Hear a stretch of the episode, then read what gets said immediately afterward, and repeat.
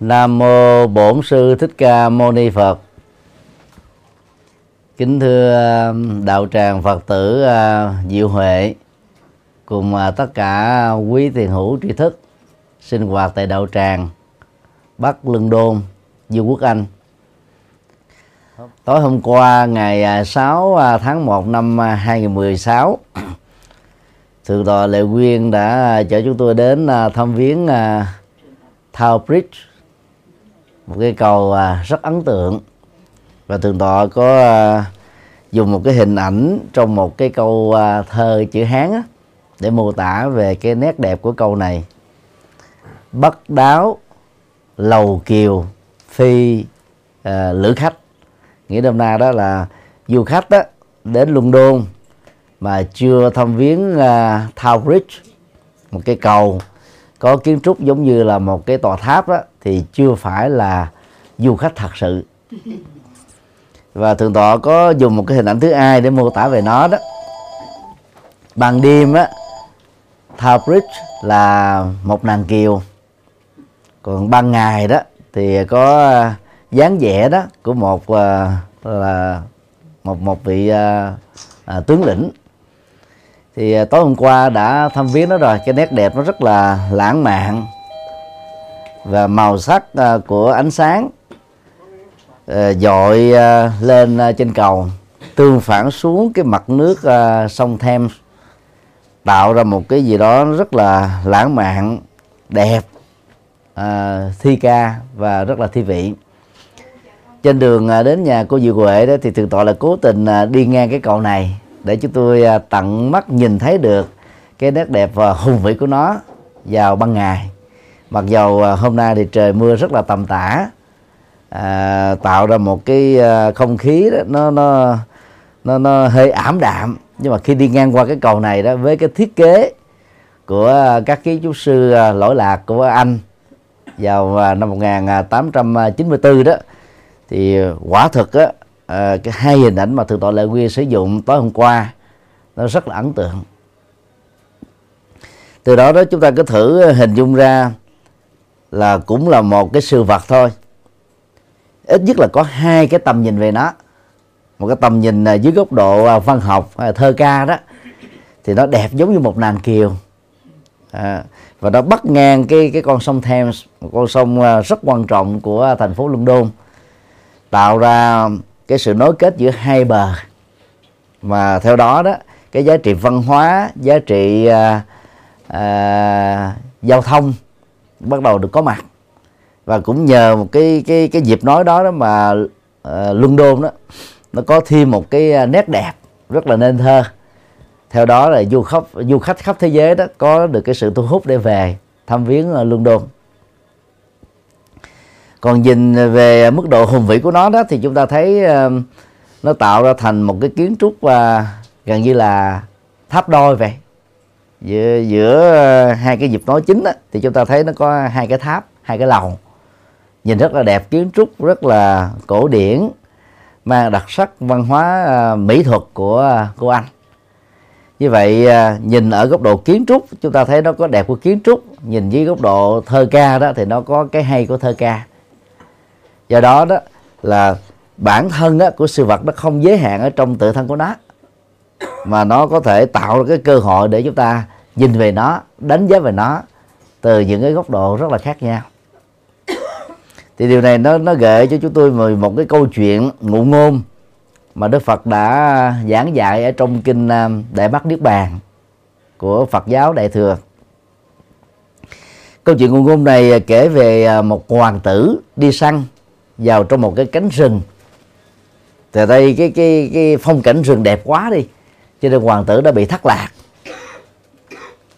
Khỏi cái cái thế giới mà mình đã thường sống à, thường nhật thì càng đi vào sâu bên trong cánh rừng đó thì thằng hoàng tử uh, mới tình cờ nhìn thấy một cô à, thôn nữ ở trong rừng đẹp tuyệt trần. Và cái nét đẹp của cô ấy đã làm cho hoàng tử đó là không muốn quay về uh, cái cái cái hoàng cung của mình nữa.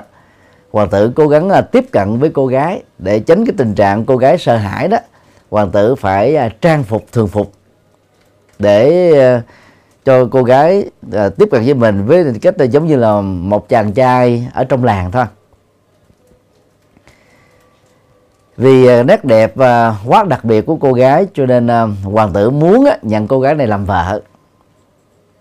Hoàng tử đóng vai là một người thường dân và tiếp cận. Lời nói đầu tiên là chào hỏi. Sau đó đó, hoàng tử mới nói với cô gái rằng là nếu cô không chê đó cô có thể ờ, trở thành vợ của tôi được hay không? Thì cô gái rất là động lòng vì uh, sống ở trong uh, khu rừng sâu đó. Thì từ trước đến giờ thì đây là lần đầu tiên có người uh, bày tỏ uh, cái uh, cái cảm nhận về cái sắc đẹp của nàng. Và thứ hai là cái cảm nhận về những cái giá trị của nàng cho nên uh, mong nàng trở thành là vợ của mình. Cô gái đó uh, vừa cảm động và vừa đồng ý nhưng với một điều kiện. Hoàng tử ờ, vì biết rằng là mình là một hoàng tử mà các cái điều kiện của ờ, những người thường dân đó phần lớn nó không có gì cao cao xa.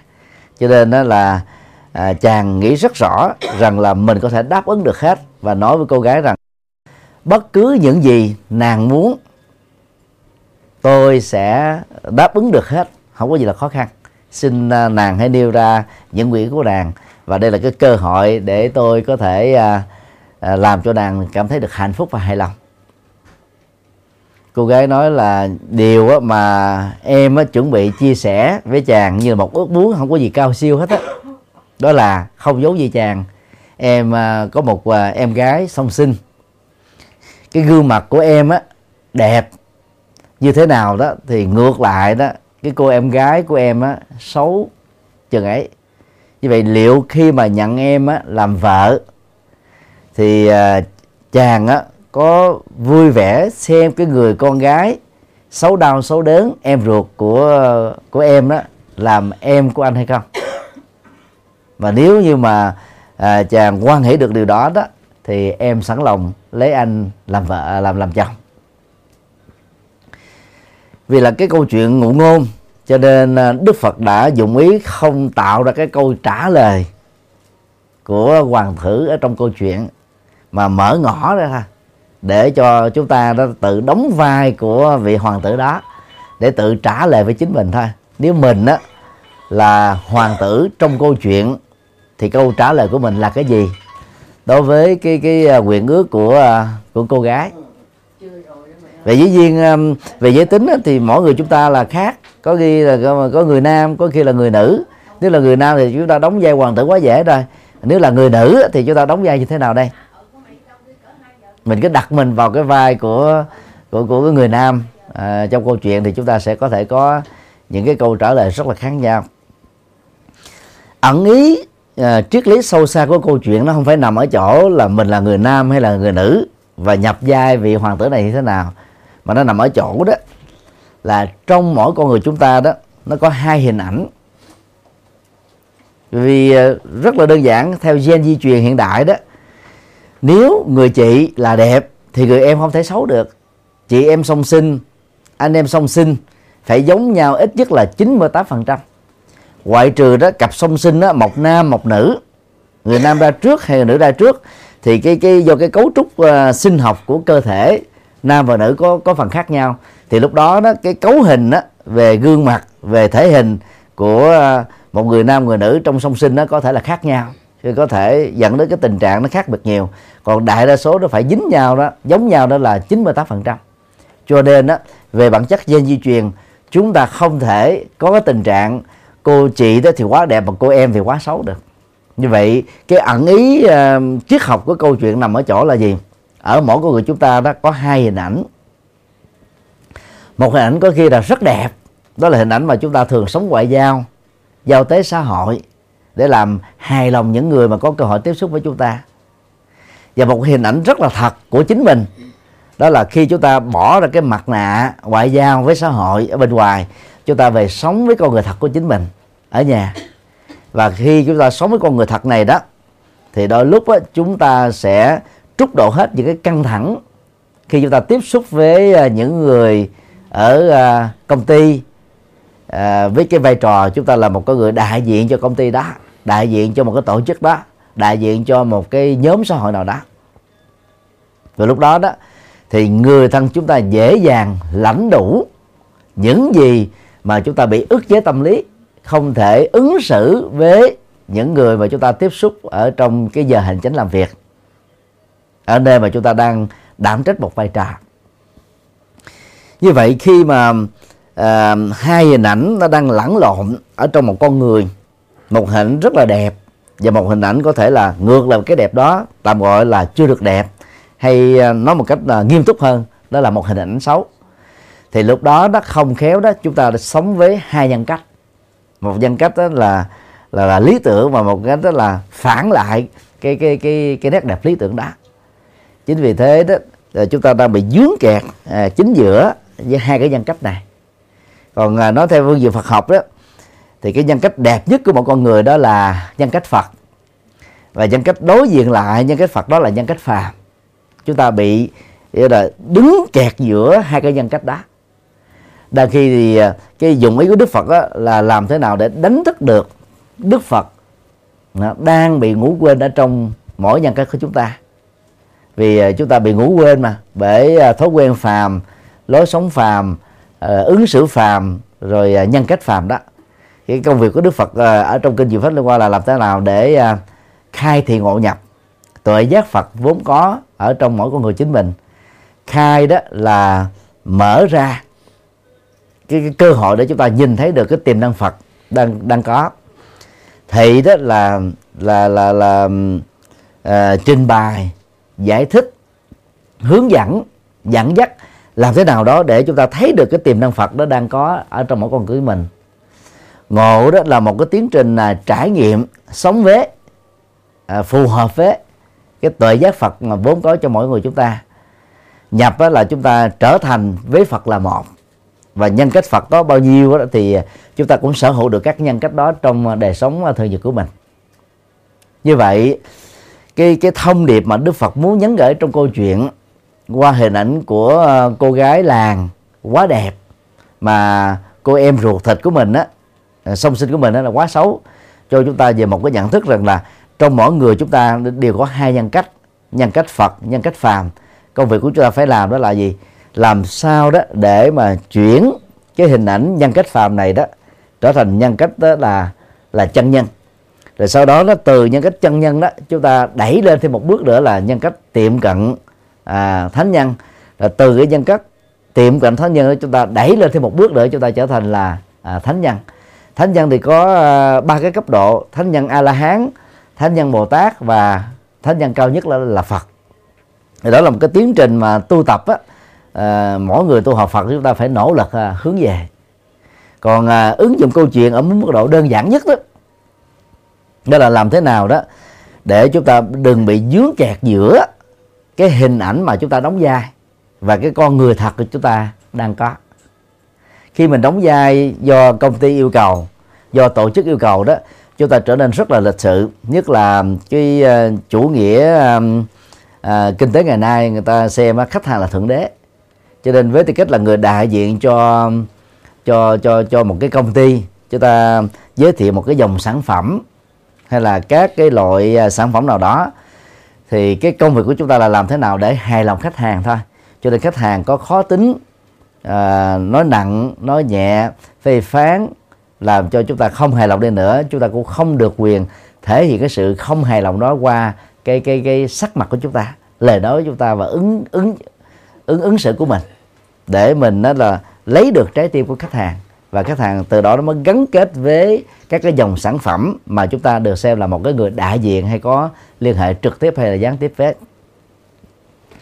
trở về lại cái cuộc sống đời thực của chúng ta ở nhà đó, thì lúc đó là mình tháo cái cái mặt nạ nó ra. Cái mặt nạ mà có chức năng đó làm hài lòng người khác thôi. Làm theo kiểu mà chúng ta phải đóng vai, chứ không phải là sống thật với với chính mình.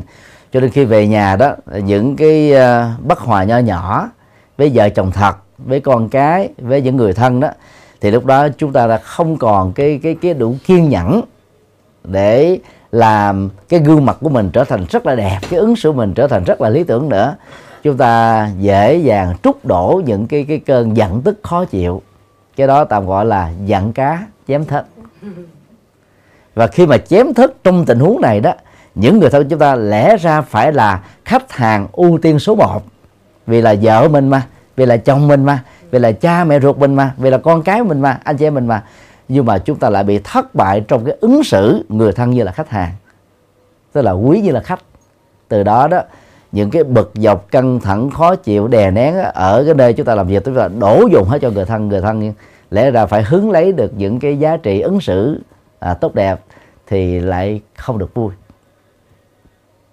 Thì cái câu chuyện đó cho chúng ta thấy là à, mình thường là thích cái đẹp thích cái à, gì đó nó làm cho mình hài lòng thôi. Mà theo à, tâm lý học của Đức Phật ở trong kinh Tương Ưng á thuộc kinh Tạng Bali đó thì từ à, con người đẹp nè sự vật đẹp nè à, màu sắc đẹp nè rồi à, ngoại hình đẹp nè vân vân. Tức là chủ nghĩa về à, ngoại hình đó đã làm cho chúng ta dẫn đến một cái phản tâm lý đó là tham ái. Và cái tâm, tâm lý này nó làm cho chúng ta là, là à, chiếm hữu hóa hay là tư hữu hóa hay là thích à, đứng tạo thành một cái liên minh à, tạo thành một cái khuynh hướng là à, nhóm hay là đảng phái hoặc là bày đàn. Và chúng ta có khuynh hướng là là sở hữu hóa chấp ngã và chấp ngã sở hữu về nó. Còn đối với con người sự vật sự việc tình huống mà mình là không vui đó thì tự động chúng ta có cái phản ứng gọi là sân hận không thích à, loại trừ à, hoặc là muốn từ chối muốn à, từ bỏ muốn à, tẩy chay à, không muốn hợp tác vân vân. Và một cái phần thứ ba đó đó là khi mà cái tâm lý của mình nó không có hoặc là thích hoặc là không thích đó, thì lúc đó chúng ta rơi vào cái trạng thái trung tính. Và trung tính này đó thì đức phật gọi đó là si mê. Như vậy đó phản ứng phàm phu của chúng ta phần lớn rơi vào hoặc sân hận hoặc tha mái hoặc là si mê và như vậy nó nó dẫn đến những cái um, cái cái phản ứng tiếp tục làm chúng ta trở thành người phàm. Còn cái công việc mà tu tập á, làm thế nào gột được cái um, gột rửa được cái cái tâm phàm lối sống phàm đó chúng ta phải thoát ra khỏi ba cái phản ứng này. Để chúng ta nâng cái cái trình độ tâm lý của mình ở một mức độ cao hơn. Và để làm được công việc đó đó thì uh, trong kinh tân ngưng á đức phật uh, dùng cái hình ảnh cái thấy nghe ngửi biết chỉ đơn thuần còn lại là sự thấy sự nghe sự ngửi sự biết. Chúng ta giảm bớt đi cái thói quen à, chủ quan trong việc áp đặt cái cái cái cái nhận thức đánh giá của mình à, trên à, một con người sự vật sự việc tình huống. Để từ đó chúng ta tránh những cái à, cái rủi ro những cái ngộ nhận những cái sai lầm những cái dán nhãn những cái đặt tên của chúng ta lên con người đó sự vật đó bằng thành kiến định kiến hay là những cái nhận thức mang tính cách là suy tưởng à, của chúng ta mà vốn á, con người sự vật được chúng ta dán nhau đặt lên đó đôi lúc không phải là như thế. Và nhận thức này sẽ giúp cho chúng ta tránh được những cái ngộ nhận hiểu lầm với nhau những cái mặc cảm với nhau trong trong cuộc đời. Từ đó chúng ta mới trở thành là con người à, nhìn con người sự vật đó đúng với mặt mũi thật của nó. À, như là cái bản chất thật của sự vật đó vốn có. Cái đó được gọi là cái nhìn dư thị và dĩ nhiên à, cái câu chuyện mà trong kinh đại bá đức bàn là không đưa ra cái cái đáp án của câu trả lời mà vị hoàng tử này được hỏi đến. À, và và cái dụng ý của đức phật là để gì? Để chúng ta à, tự đặt mình trong những cái tình huống như thế. Với tư cách là trước nhất là một cái à, giả dụ sau đó là một cái cái cuộc sống thật của chúng ta. Để từ đó chúng ta nâng cao cái nhận thức của mình lên để tránh đi những cái cái, cái phản ứng cảm xúc mà phần lớn mình bị dướng kẹt vào cái ờ, hình ảnh của ờ, Tower Bridge mà tối hôm qua từ tòa lệ quyên dẫn chúng tôi đi từ tòa giải thích rất là cặn kẽ về nó rất là ấn tượng.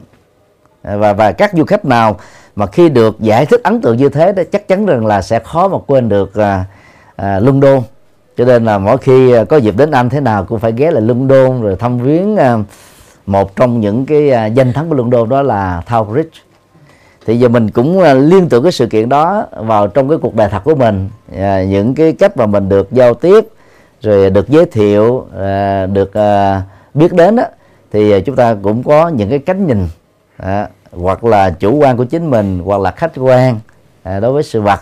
Để từ đó chúng ta có à, những cái à, nhận thức đánh giá về một con người một cái cảnh trí một cái sự việc sự vật gì đó bây giờ um, qua đến cái góc độ um, Phật học hơn đó thì um, cái câu chuyện đó nó gợi chúng ta về à, cái nhìn. Nhìn đó thì nó có nhiều cấp độ. Nhìn của người phàm nhìn của một bậc thánh. Nhìn của một người phàm á, thì à, chúng ta dễ bị chi phối bởi phong tục là tập quán nè rồi thói quen.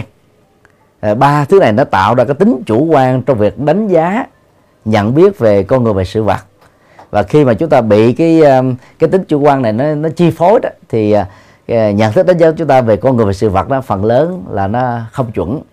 Chính vì thế mà trong kinh um, năng đoạn kim cương bát nhã ba la mật, gọi tắt là kinh kim cương đó, Đức Phật mới uh, gợi mở chúng ta về làm thế nào để chúng ta giải phóng được các cái nhìn mang tính hư tưởng hay là vọng tưởng của mình nhiều quá về bốn loại đối tượng, đó là à, ngã tức là bản thân của mình. Nhân á, là người khác.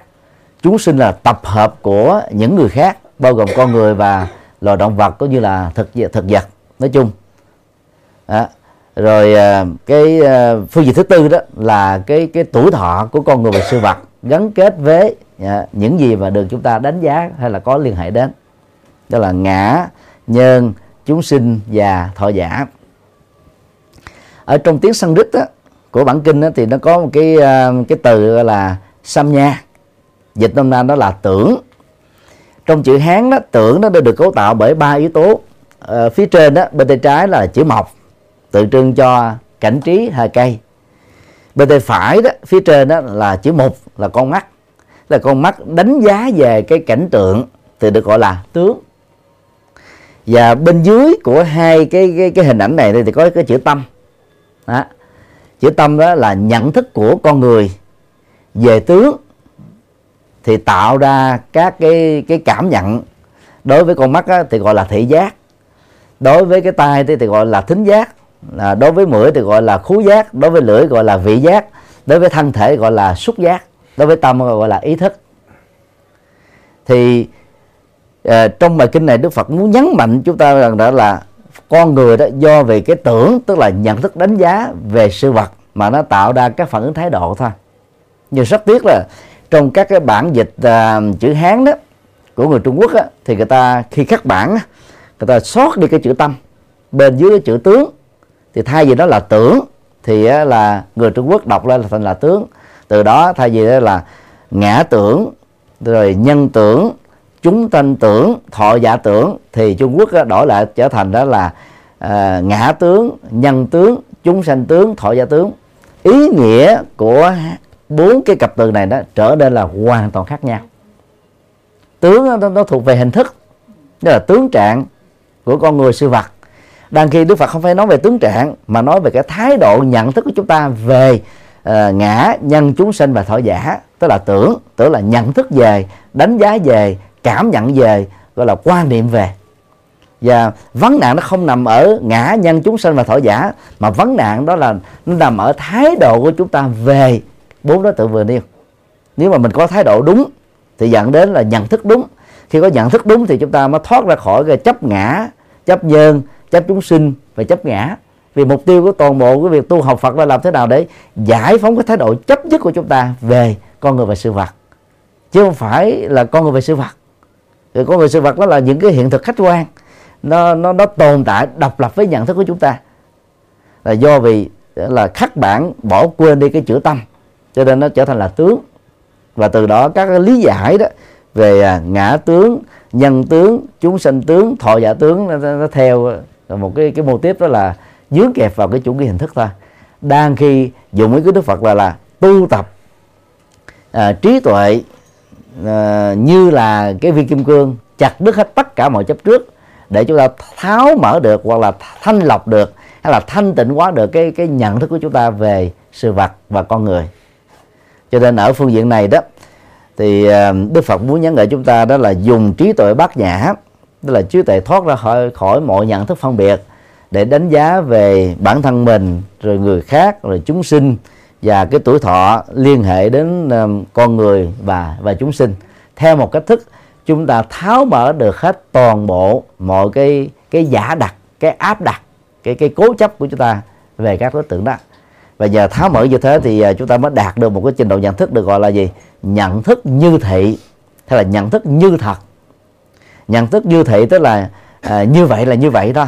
Phần lớn chúng ta không có chấp nhận cái cái như vậy đó mà chúng ta áp đặt lên à, là trên sự vật sự việc những cái mà chúng ta cảm nhận. Và từ đó nó dễ dẫn đến những cái ngộ nhận nè. Rồi, à, rồi từ những cái cổ nhận đó nó tạo ra những nỗi hàm oan. Và những nỗi hàm oan khi à, được giải thích trình bày mà không được người à, ngộ nhận đó hiểu được đó thì rất nhiều người đã ôm cái nỗi khổ niềm đau đó ở trong ở trong tâm của mình.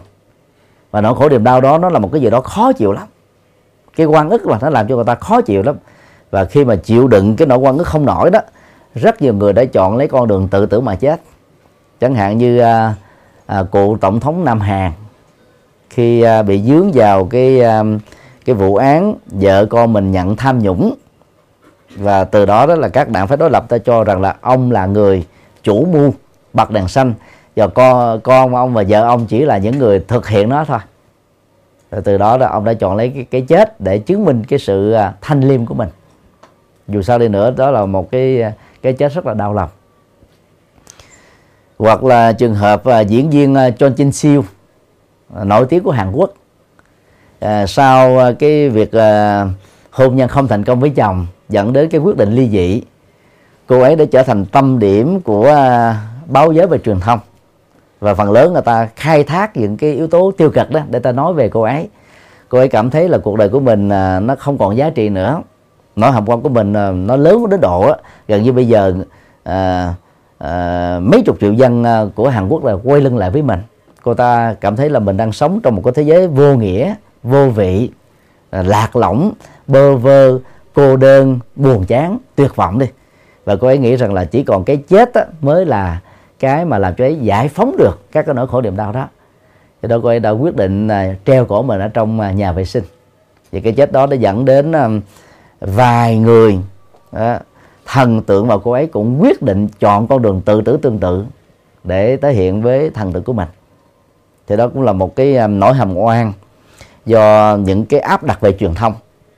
Mà phần lớn khi ta viết bài đưa tin về những cái sự kiện như thế đó, chủ yếu là câu view để bán được thêm báo thôi à, hoặc là cái số lượng truy cập vào cái kênh truyền hình đó cái chương trình đó nó nhiều hơn thôi.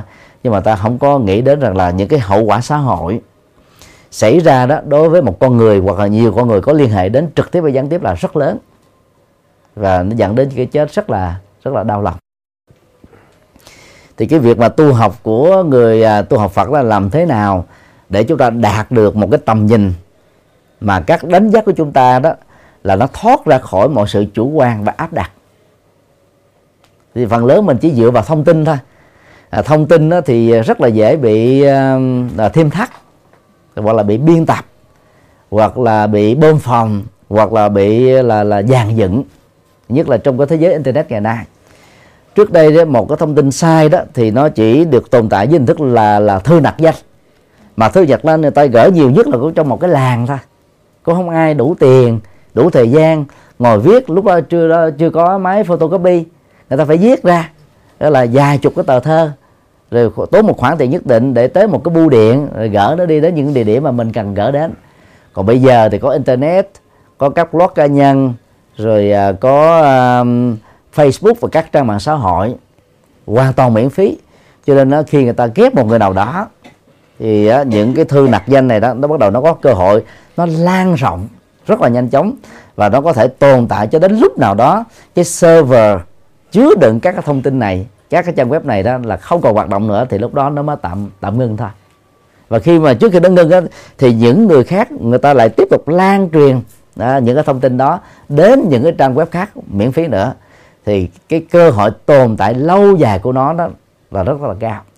Cho nên đó, một thông tin sai lầm nó có thể dẫn đến nhiều cái hậu quả xã hội rất là lớn chứ nó không đơn thuần như là cái thơ trần danh trước đây nữa. Để tạo các cái thông tin uh, sai lầm đó đó thì uh, có những chuyên gia phê đặt thông tin đó thì họ làm cái yếu tố tâm lý rất là ấn tượng như thế này. Họ đưa ra những cái câu chuyện mà phần lớn đó về phương diện truyền thông chúng ta đều biết đó là đúng và có sự thật. Và cái lượng thông tin đúng và có sự thật đó nó chiếm khoảng là 90 cho đến 95 phần trăm quá ấn tượng, quá thuyết phục đi. Và lồng ghép đang xen vào số lượng 90 95 phần trăm đó là những cái thông tin sai đi. Những thông tin đó là bịa đặt, hoặc là những thông tin đó là chủ yếu đó có mục đích tấn công một cái người nào đó, hoặc tập thể nào đó. Thì lúc đó về phương diện tâm lý đó, sau khi mà chúng ta chấp nhận những cái bản thông tin 90% này là đúng rồi đó, thì 5% hoặc 3% các thông tin mà chúng ta chưa có dịp kiểm chứng được, tự động được chúng ta đánh giá là đúng luôn và đây là cái chiêu người ta gọi là phệ sử. Mà phần lớn đó người sử dụng các phương tiện truyền thông đó trong thời kỳ hiện đại này ít để ý đến. Và lúc đó chúng ta dễ bị dẫn dắt bởi đó, cái khuynh hướng xấu tiêu cực của những người viết ra các cái bản thông tin này. Cho nên à, trong thời hiện đại này đó là khi một cái nỗi hầm quan nào nó xuất hiện đó nó nó sẽ tàn phá lớn hơn nhiều lắm.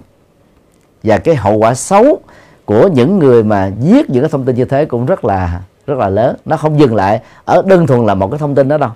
Mà cái hậu quả xấu nó như thế nào đó, thì cái người là tạo ra nó cũng phải chịu đựng cái cái cái, cái phương diện đó về phương diện nhân quả.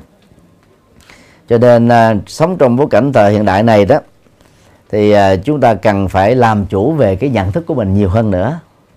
Để chúng ta không bị lạc dẫn bởi những cái à, cái cái cái chủ đích xấu của những người tiêu cực. À, có cái cái dụng ý là đã phá một cá nhân một tập thể và nhất là Phật giáo của mình. Yếu tố để giúp cho chúng ta không bị rơi vào không bị dẫn dắt bởi các cái nguồn thông tin xấu đó đó đó là chúng ta cần dựa vào cái cái tính trách nhiệm pháp lý của đương sự. Nếu nó là một thông tin trên mạng mà bên dưới à, của cái bài viết đó của cái thông tin đó không ghi tên thật địa chỉ thật điện thoại thật. Thì chúng ta biết chắc chắn rằng là thông tin này là thông tin đó là không có gì để đáng tin cậy vì khi mà dẫn đến những cái kiện tụng về pháp lý đó những người như thế này là người ta là trốn mắt liền. Còn nếu đó là cái thông tin thật có dụng ý uh, tốt tích cực để xây dựng đó, thì người ta phải chịu trách nhiệm pháp lý của nó chứ. Mà thư đặt danh về phương diện pháp lý là không có giá trị. Thì các cái email nè rồi các cái trang web nè hay là những cái thông tin phổ biến trên các trang mạng xã hội đó mà nếu không có địa chỉ thật thì chúng ta không có lấy gì để làm tin.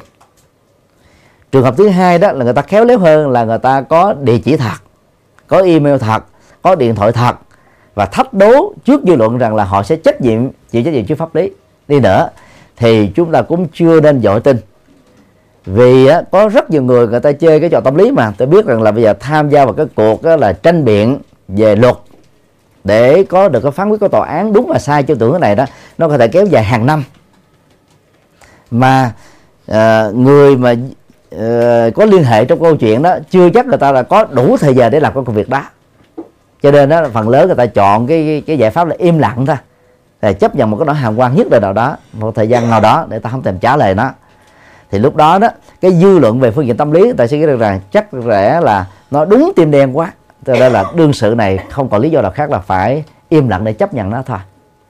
Đó, thì đó cũng là một cái chiêu mà về phương diện tâm lý chiến người ta thường sử dụng để người ta chống phá những cái con người mà người ta gọi là không thích. Cho nên uh, sử dụng internet á, trong thời hiện đại này đó thì chúng ta nên học theo lời Phật dạy là có chánh niệm với các, các thông tin. Những gì mà mình không đoan chắc là sự thật đó thì chúng ta không có tiếp tay truyền bá nó quảng bá nó giới thiệu nó để chúng ta không trở thành cánh tay nối dài của những thông tin thất lạc. Hay là hay là là là là, là không có sự thật. Để chúng ta không phải chịu những cái trách nhiệm pháp lý trách nhiệm nhân quả về nó.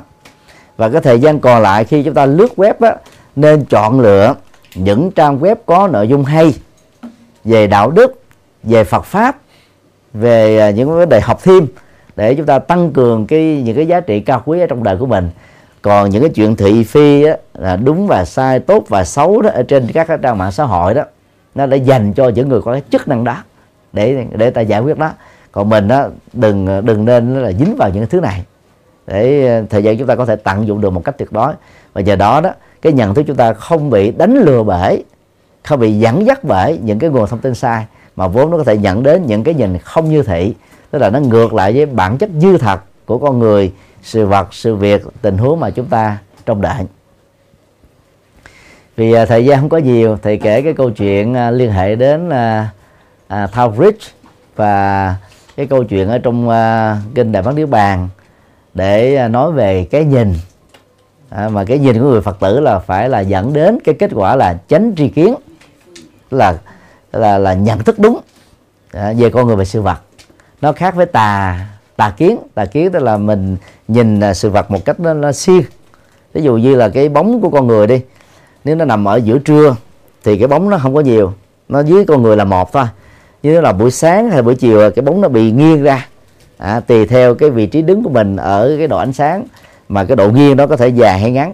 Tức là một cũng là một con người cao một mét sáu nhưng mà độ nghiêng nó có thể làm chúng ta thấy cái người đó cao đó là 3 mét 4 mét và cũng có những độ ghi chúng ta thấy người đó nó lùng lại chứ còn lại có dài tắt thôi. Đó là tà kiến tức là nhìn xiên thay vì là chúng ta phải nhìn thẳng vào sự vật để tạo ra một cái nhận thức đúng về sự vật. Và toàn bộ mục tiêu của của của việc tu học ở trong đạo Phật đó nếu nói về nhận thức luận đó là làm thế nào để giúp cho chúng ta đạt được nhận thức tránh chi kiến mà đỉnh cao của gió là để có được cái, cái trí tuệ thôi. À, tất cả những cái phương pháp thực tập làm thế nào đó à, về phương diện tâm linh rồi về phương diện à, à, hành trì đó là cũng chỉ để đạt được cái kết quả đó thôi. Do đó à, câu chuyện ở trong kinh à, đại bác đức bàn giờ chúng ta làm thế nào để à, mình dễ chấp nhận được một con người mà trong đó nó có hai cái nhân nhân tính hay là hai cái cá tính. Đôi lúc là đối lập nhau một bên là tốt một bên là xấu một bên là thánh một bên là phàm một bên là tích cực một bên là tích cực một bên là hoàn thiện một bên chưa hoàn thiện. Và khi mình chấp nhận được điều đó đó thì đối với người tại gia khi chọn một người nào đó chính thức làm vợ làm chồng thì chúng ta không có bị sốc nữa. Sau đó khi phát hiện ra một số cái cá tính chưa được hoàn thiện một vài cái gì đó nó chưa được hay thì đó chúng ta không có đi tìm kiếm thêm một người nào khác nữa. Để mình hài lòng à, biết biết đủ với người bạn đời của chúng ta thì lúc đó mình mới duy trì được cái hạnh phúc bền vững à, trong một cái tổ ấm gia đình. Còn à, trong quan hệ vợ chồng đó mà người vợ có khuynh hướng á, so sánh chồng mình với các ông bộ trưởng thủ tướng à, đại gia thì thấy ông chồng mình nó quá tệ đi. Còn các ông chồng mà đi so sánh vợ mình đó là với với vợ người khác thì sẽ thấy rằng là vợ mình tệ hơn vợ ông đậu. À, đó là cái phản ứng cảm xúc mà nó được lồng ghép vào trong cái nhận thức. Rồi khi ờ, cảm xúc mà nó nó nó đang xen vào trong trong nhận thức rồi đó thì cái nhìn của chúng ta không thể nào chuẩn xác được nữa. Chị em phụ nữ thì à, có một phân nửa bà bán cầu à, trái đó nó thuộc về cảm xúc. Mà nếu mà đo cái diện tích đó, và cái trọng lượng của nó đó nó lớn hơn bán cầu phải đó là lý tính. Cho nên chị em phụ nữ là sống với cảm xúc nhiều từ đó nó dẫn đến cái phản ứng là vui mừng buồn giận yêu ghét muốn. Nặng nề hơn dai dẳng hơn là quý ông. Còn quý ông thì bán cầu trái đó thuộc về cảm xúc nó rất là nhỏ bị teo lại. Còn bán cầu phải đó lý tính đó, nó lớn hơn cho nên là các ông lúc đó là cứng rắn, bản lĩnh, mạnh dạng dứt khoát, nhưng mà ngược lại cũng rất là khô khan. Và và thấy rõ được cái điều này đó, thì ờ, khi đã chính thức làm vợ chồng của nhau rồi đó, quý ông không còn những cái lãng mạn như ngày xưa. Thì quý bà cũng đừng vì thế mà suy luận rằng là có lẽ lúc này trái tim của chồng tôi đã dành cho một cô nào khác. Từ những cái suy luận đó đó, chúng ta dễ dẫn đến những cái suy luận khác. Hàng gì mà lúc này rồi ổng cứ chăm đầu vô cái gì đó không chịu nghĩ đến tôi không lo đến tôi. Trước đây đó thì thì thì, thì quà nè là bông nè sô cô la nè tặng biếu. Tôi ho một cái là ông ông ông ông hỏi tới hỏi lui đủ thứ cho bây giờ ông còn hỏi nữa không quan tâm nữa. Cái suy luận đó đó là nó suy luận về cảm xúc. Còn bản chất người người nào là ta khô queo à. Ta khô queo cho nên hiểu được cái đó rồi. Chúng ta với vai trò là vợ không có trách móc những điều đó nữa và với trò với trò là chồng á thì mình biết là chị em phụ nữ là cảm xúc nhiều. Dù đến lớn rồi à, đến cái tuổi đã là về hưu rồi đó thì cái tình yêu nó không còn nhiều nó đổi qua cái tình cảm hay là cái tình nghĩa. Thì lúc đó chúng ta hiểu để cho ta cảm thông với nhau thì nó dẫn đến tình trạng bổ sung. Thì giống như à, à, chàng trai trong câu chuyện là được đặt ra à, khi mà chấp nhận cái gương mặt đẹp của tôi thì có có có sẵn lòng để chấp nhận cái gương mặt không đẹp của em tôi không thôi à, thì mỗi người chúng ta phải tự đặt ra cho mình một cái cái tình huống như thế để chúng ta mới gọi là điều chỉnh lại những cái kỳ vọng nó quá lớn những cái uh, tiêu chí nó quá nhiều và cuối cùng nó nó đẩy mình vào trong một cái lối sống là gì? Gần như là hoàn toàn thất vọng từ những gì mà chính mình đã đặt ra và tự gây khó cho mình thôi. Còn hay là phải viết đủ á, để chấp nhận à, những cái gì nó thực sự là tương đối à, thì chúng ta sẽ dễ dàng vượt qua được những cái khó khăn hơn. Và chúng ta dễ dàng đó là giữ vững được cái tổ ấm hạnh phúc ở trong gia đình của mình nhiều hơn. Thì à, nhân dịp à, thăm viếng à, các quý phật tử tại nhà của cô Diệu Huệ thì chúng tôi xin nhắc cái câu chuyện đó để chúng ta cùng suy gẫm.